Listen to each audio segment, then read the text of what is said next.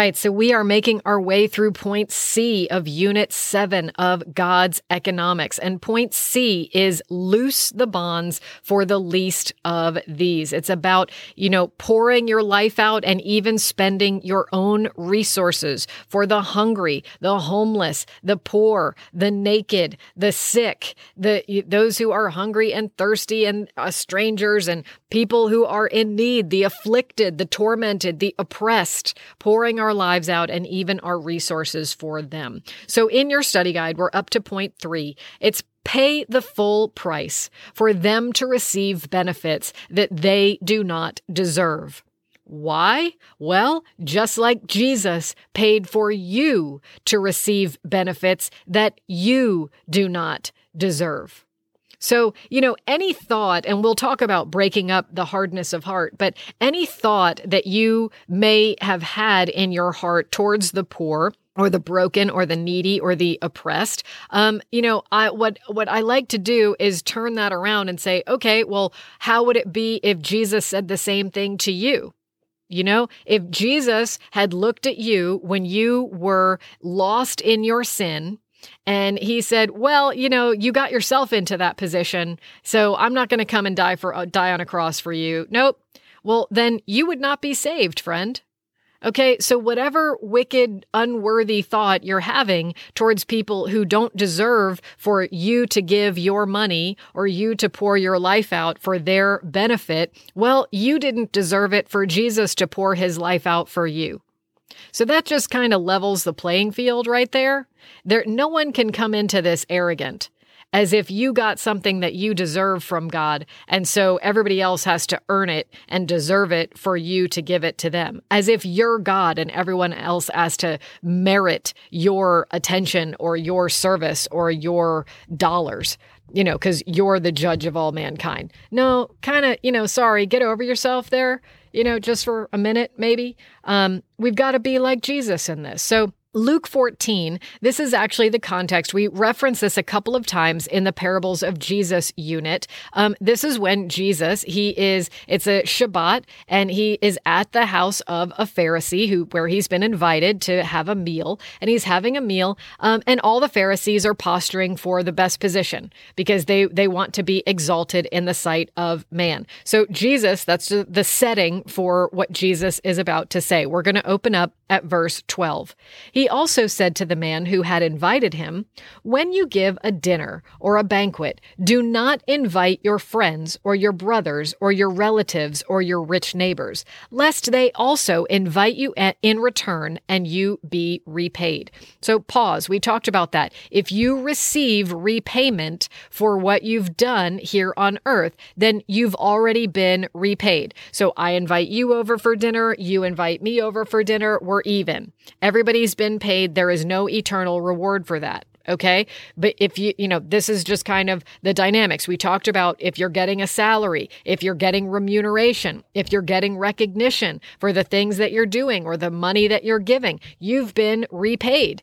And you're going to be surprised when you stand before Jesus and your eternal reward is a lot less than you thought it was going to be. But it's because you got rewarded and repaid so much here on earth. All right, verse 13. But when you give a feast, invite the poor, the crippled, the lame, the blind, and you will be blessed because they cannot repay you, for you will be repaid at the resurrection of the just. Do you see it? right there. You're going to get repaid. God will repay you, and He will repay you bountifully for having done things His way and demonstrated His righteousness on the earth by caring for the poor, the crippled, the lame, the blind, the outcast, the people that nobody wants to be around, the sinner, the tax collector. Do you see how Jesus, He didn't just teach this, He lived it and you will be repaid at the resurrection of the just. You're not going to get paid back here in this world. Now, God will make sure you have everything you need, but you're not in it. You don't sow to reap. You don't do something to get something back. Okay. We're just trying to break through some of these dynamics that get into people's hearts and that have also, I'm sorry, but incorrectly been taught so much in the church these days. All right, so here's what it looks like Proverbs 19, verse 17. Whoever is generous to the poor lends to the Lord, and he will repay him for his deed. So we talked in the prior segment about when you give to the hungry, the thirsty, the stranger, the naked, the sick, those in prison, you're giving to the least of these, my brothers. You did it for Jesus. That person is the Lord. That's Jesus. Whoever is generous to the poor, you're doing it to the Lord. And the Lord, you know what? He's able to repay you. Absolutely. That poor person is not, but the Lord is. Or another proverb, Proverbs 29, verse 7 the righteous, the person who is right in God's sight, the person who understands the ways of God, considers the cause of the poor. But the wicked does not understand such knowledge. You know, that is a litmus test. I, I, can listen to conversations that people have, and the way that people talk about the poor gives me a, an indication of their heart and their understanding of the Lord and his ways based on how they talk. It's not my place to call anyone righteous or wicked. Only God can do that. But it's very interesting to listen to how people discuss what their impressions and their concepts and ideas are about the poor. King David understood this. In Psalm 41, he said, Blessed is the one who considers the poor. In the day of trouble, the Lord delivers him, meaning not the poor. Now, the Lord might deliver the poor, but blessed is the one who considers the poor. That's the one. In the day of trouble, the Lord will deliver that guy, the one who considered the cause of the poor. The Lord protects him and keeps him alive. He is called blessed in the land. You do not give him up to the will of his enemies. The Lord sustains him on his sickbed. In his illness, you restore him to full health. These are the blessings. This is exactly what Isaiah 58 said. You do what's right in God's sight by taking care of the least of these, and God will say, Here I am. How can I answer your prayer?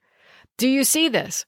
Do you see how all these different biblical pictures, everybody that has been considered in God's sight to understand Him and His ways has the same idea about this? Is this the idea that you have about this? If it's not, then you need to come into alignment with what the Word of God says.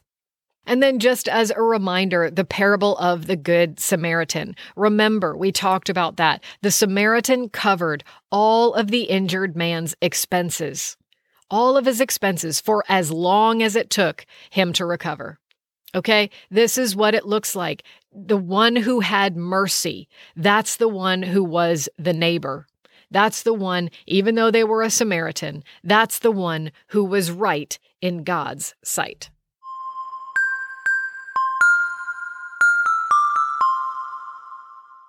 All right. So sometimes, in order for us to get through to doing things God's way and being like God, we've got to break up our own hard heartedness and really put to shame all the lame excuses that we've come up with for why we can't do this or we can't do that or, well, God's not calling me to do that or, you know, whatever it is that you've come up with, I'm sure it's lame. And I know it's lame because I used to have lame excuses too, and God obliterated all of my lame excuses. So stop.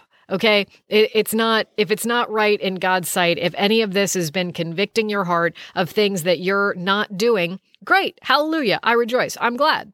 I'm glad. Let it convict your heart with the Holy Spirit and ask the Holy Spirit, ask the Lord what He wants you to do and how He wants you to change and how He wants you to go about it. And I am not, I hope you've heard me clearly. I'm not telling you, not everybody is called to go start this and start that, you know, homeless shelter, soup kitchen, whatever. You know, I think there are actually a lot fewer people called to do that than maybe do it. But we are all led to obey the Holy Spirit in simple obedience with this one and that one, not necessarily a mass program, but this one, the one that you're passing by on the street. Help them.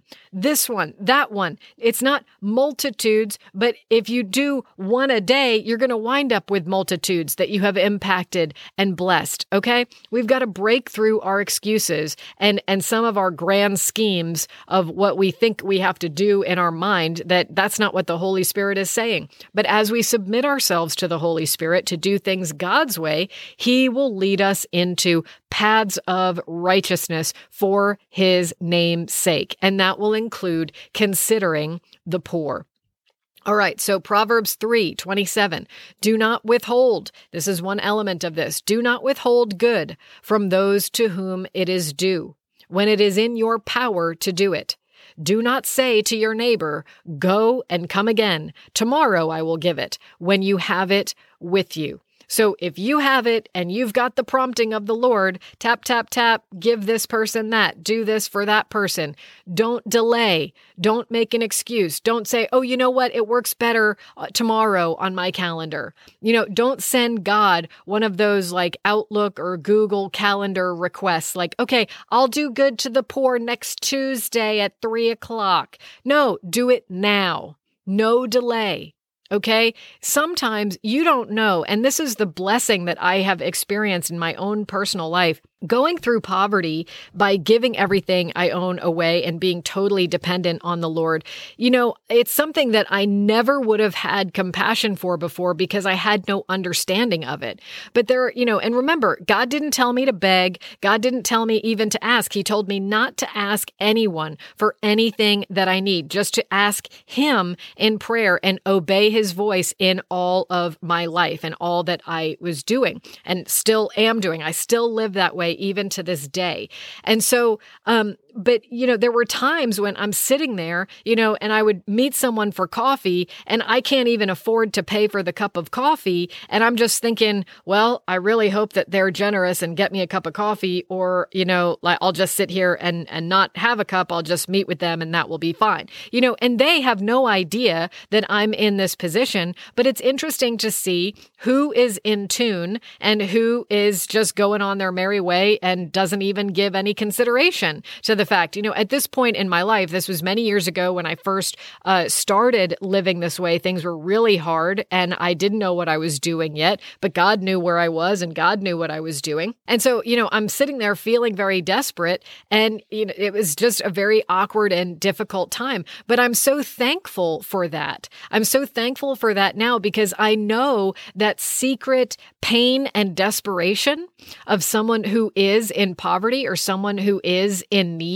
And it's like you're trying to behave normally and you're trying to behave like everybody else, but really you know that you've got this bill due. And if the bill doesn't get paid, then your phone's going to get cut off. And, you know, you, you don't know how it's going to get paid. And you're just sitting there and you're not going to put this awkwardness or this heaviness on the person who's sitting across from you, but you're just kind of like, God, I don't know how you're going to do it. Are you going to do it through them? You know, and so it's this whole thing that it's a dynamic that unless you've lived it, you're going to be more hard-hearted toward the poor and and not have an understanding of the desperation that is there. The other element that happens sometimes is that people will say grandiose things. Well, oh yeah, the Lord told me to give you this and the Lord told me to give you that. And then they don't do it. But this is the thing. If you're in poverty and somebody makes a verbal commitment like that, you're thinking, okay, so that's how God's going to pay that bill. And so now I've got this and now I've just got these other things. Like I still need food. And how's God going to do that? I don't know. But at least they said they're going to do that. So you're waiting on that. And then when people don't keep that commitment, it's devastating because you were hoping for it. You were relying on it. Right. And so please, if you're in a position of someone who is the helper who, or who's able to help, don't make a commitment with your mouth that you don't intend to keep, especially to the poor, lest the poor cry out against you. God will hear their cry against you for doing such a thing. And if you, if there's someone who you should be doing good for that's right in front of you, don't delay. Don't withhold good from those to whom it is due. Do it right away. And I know good can mean more than one thing in the context of this passage, but I'm trying to get at don't delay. If you have it in your power to do good right now, do good right now. Don't delay it. Proverbs 18 23 says, The poor use entreaties They're begging, please help me, please help me. But the rich answer roughly. And that goes into what I was just talking about. There's no understanding, there's no compassion. It's, well, you got yourself into that mess, or, well, your problem is not my problem. And, well, it's too bad that you're in that situation. Oh, oh well, you know. And then it's like the rich man and Lazarus. I'm going to go have a filet mignon at my table with, you know, truffle mashed potatoes and the finest wines while you are sitting there with the dogs licking your sores and you're hoping for a crumb. I'm not going to give you a crumb. You know, the rich answer roughly. The poor are begging. The poor are desperate. And the rich just have no comprehension or compassion for the poor and their state of desperation. And, you know, if you, it doesn't matter how they got themselves into it. If you yourself were desperate, you would want someone to help you. So this is all goes together. Jesus, do unto others as you would want done unto you. If you were desperate for whatever reason of that desperation, I'm not talking about a scammer. I'm talking about someone who's genuinely poor and in need. You would want someone to help you. So if you are that person who is able to help, then do it. Don't answer roughly. Help them. Be the good Samaritan to them. Okay, Proverbs 19, verse 6. Many seek the favor of a generous man, and everyone is a friend to a man who gives gifts.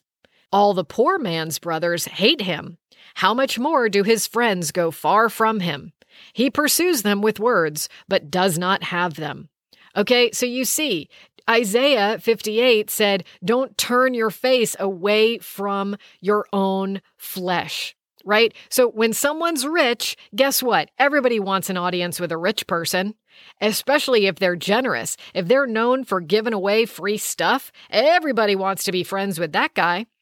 But then the moment that there there's a poor man, nope, nobody wants to be his friend. Too many problems, too much drama, too much need. It's just too hard to connect with them because they're always focused on the things that they need and it's just too difficult because they can't get to the places I want to go to and you know, I have to like pick them up and stuff like that. You know, again, this is another scripture. I have lived. Once I was rich, and then God, I gave everything I owned away. And believe me, I had no friends anymore. All of my friends in this world were like, whoa, Wendy's gone cuckoo for Cocoa Puffs over Jesus, and she's poor now, so she probably wants our money. I used to hang with a very wealthy, very high lifestyle crowd.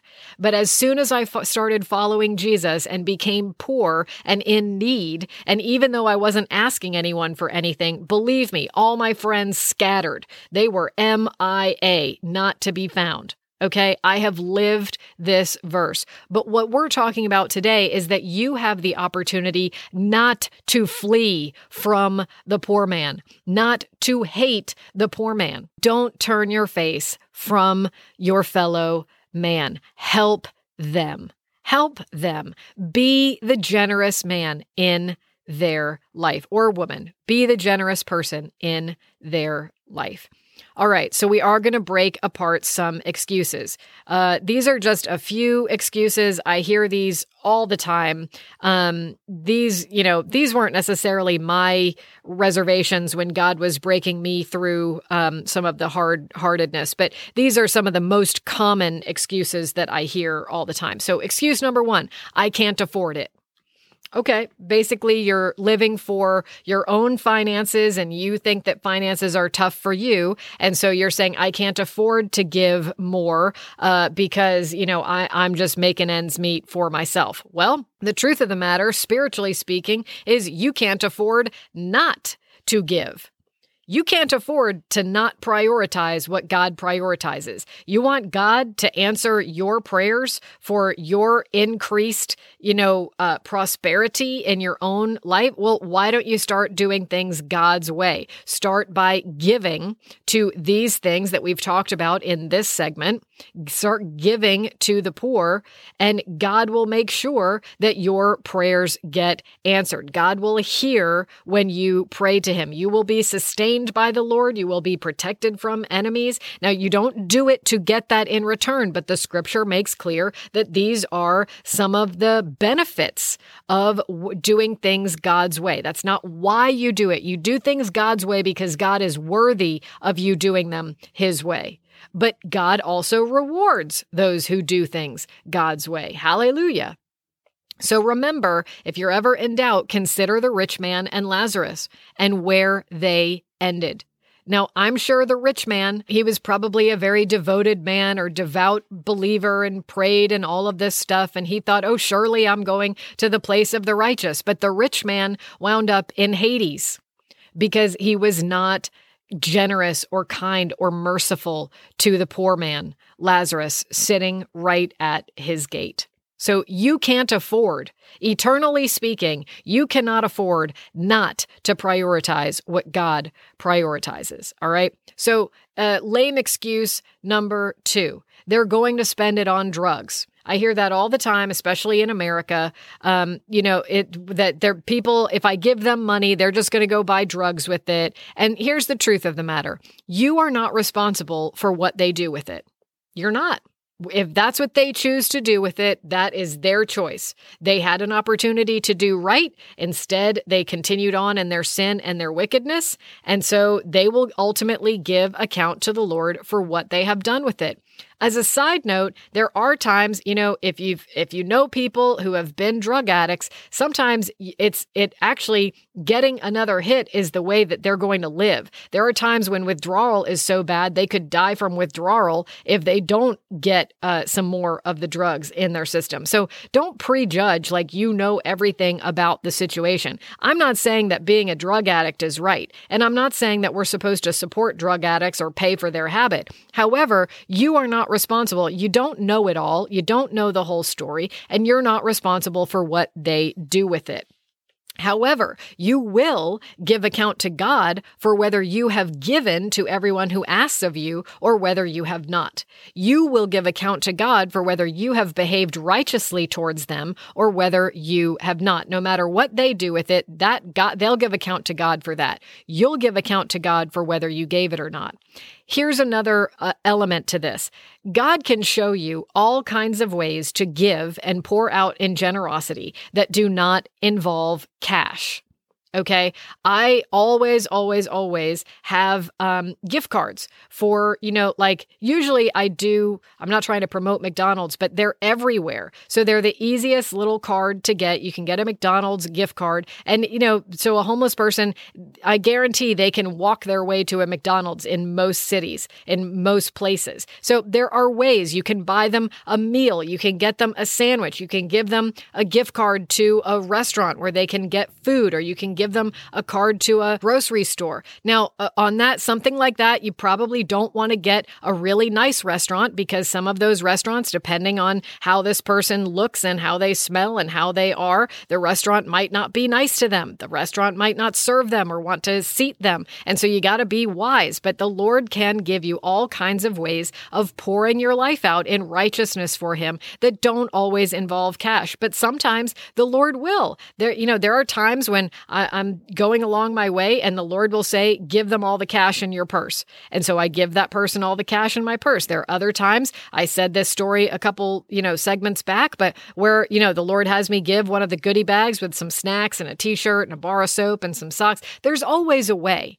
If you're willing, there's always a way. So your lame excuse of what they're going to do with it, that's just you trying to get out of doing what God wants you to do. So let's drop the lame excuses and let's start pursuing the Lord. Ask God. Ask God to give you strategies of different ways that you can be attentive to the needs of the poor, even as you go along your own day. I'm not saying you have to like start a whole nonprofit organization. I'm saying you have to be a righteous person and consider the needs of the poor. Just one at a time, one person at a time. That's it. God will show you. God will show you how to do it. All right, lame excuse number three. They should just get a job. They're on the street because they don't want to work. Okay, here's the truth of the matter. Sometimes that's the case. Hey, I'm not going to lie to you. Sometimes they should. But at that moment in time, they don't have a job. And the truth of the matter is, there's often a lot more to the story than what meets the eye. Things are not as simple as you think. And so, if you were to actually, with any kind of kindness or compassion or looking to have understanding, if you were to have a conversation with them, sometimes you would discover that they've tried to get a job, but it hasn't worked out for one reason or another. Sometimes people have a criminal record or they've gotten out of prison and it's very difficult for them to get a job because no one will hire them. There are other, there are lots of different things that go into why people can and cannot do what you think they should be doing. Just like I'm sure you have situations in your life that you handle a certain way or a circumstance in your life that you're handling a certain way, and you wouldn't necessarily choose to handle it that way, but there's been a series of events that have led to that being the way that you're doing things or the circumstance that you're in. So, you know, hey, a little compassion here, a little mercy here, you know, like you're not king of the world, the world doesn't obey you, and neither are they. They might not want to be in this circumstance. You know, it's probably not their, wasn't their childhood dream to be homeless, begging on the street when they grew up. Okay. So these are human beings. Instead of you trying to dictate what they need to do, have a little mercy, have a little compassion. All right. So, God's way, we become, yes, we talked about become like a little child, submit yourself like an obedient child unto the Lord, but also God will make us like Him. And part of being like God is to pour ourselves out for those who don't appreciate us, for the wicked, for the ungrateful, for those who don't deserve it. Jesus came and poured out his life for us when we didn't deserve it. And so the way we show our gratitude is to go out and do the same for others.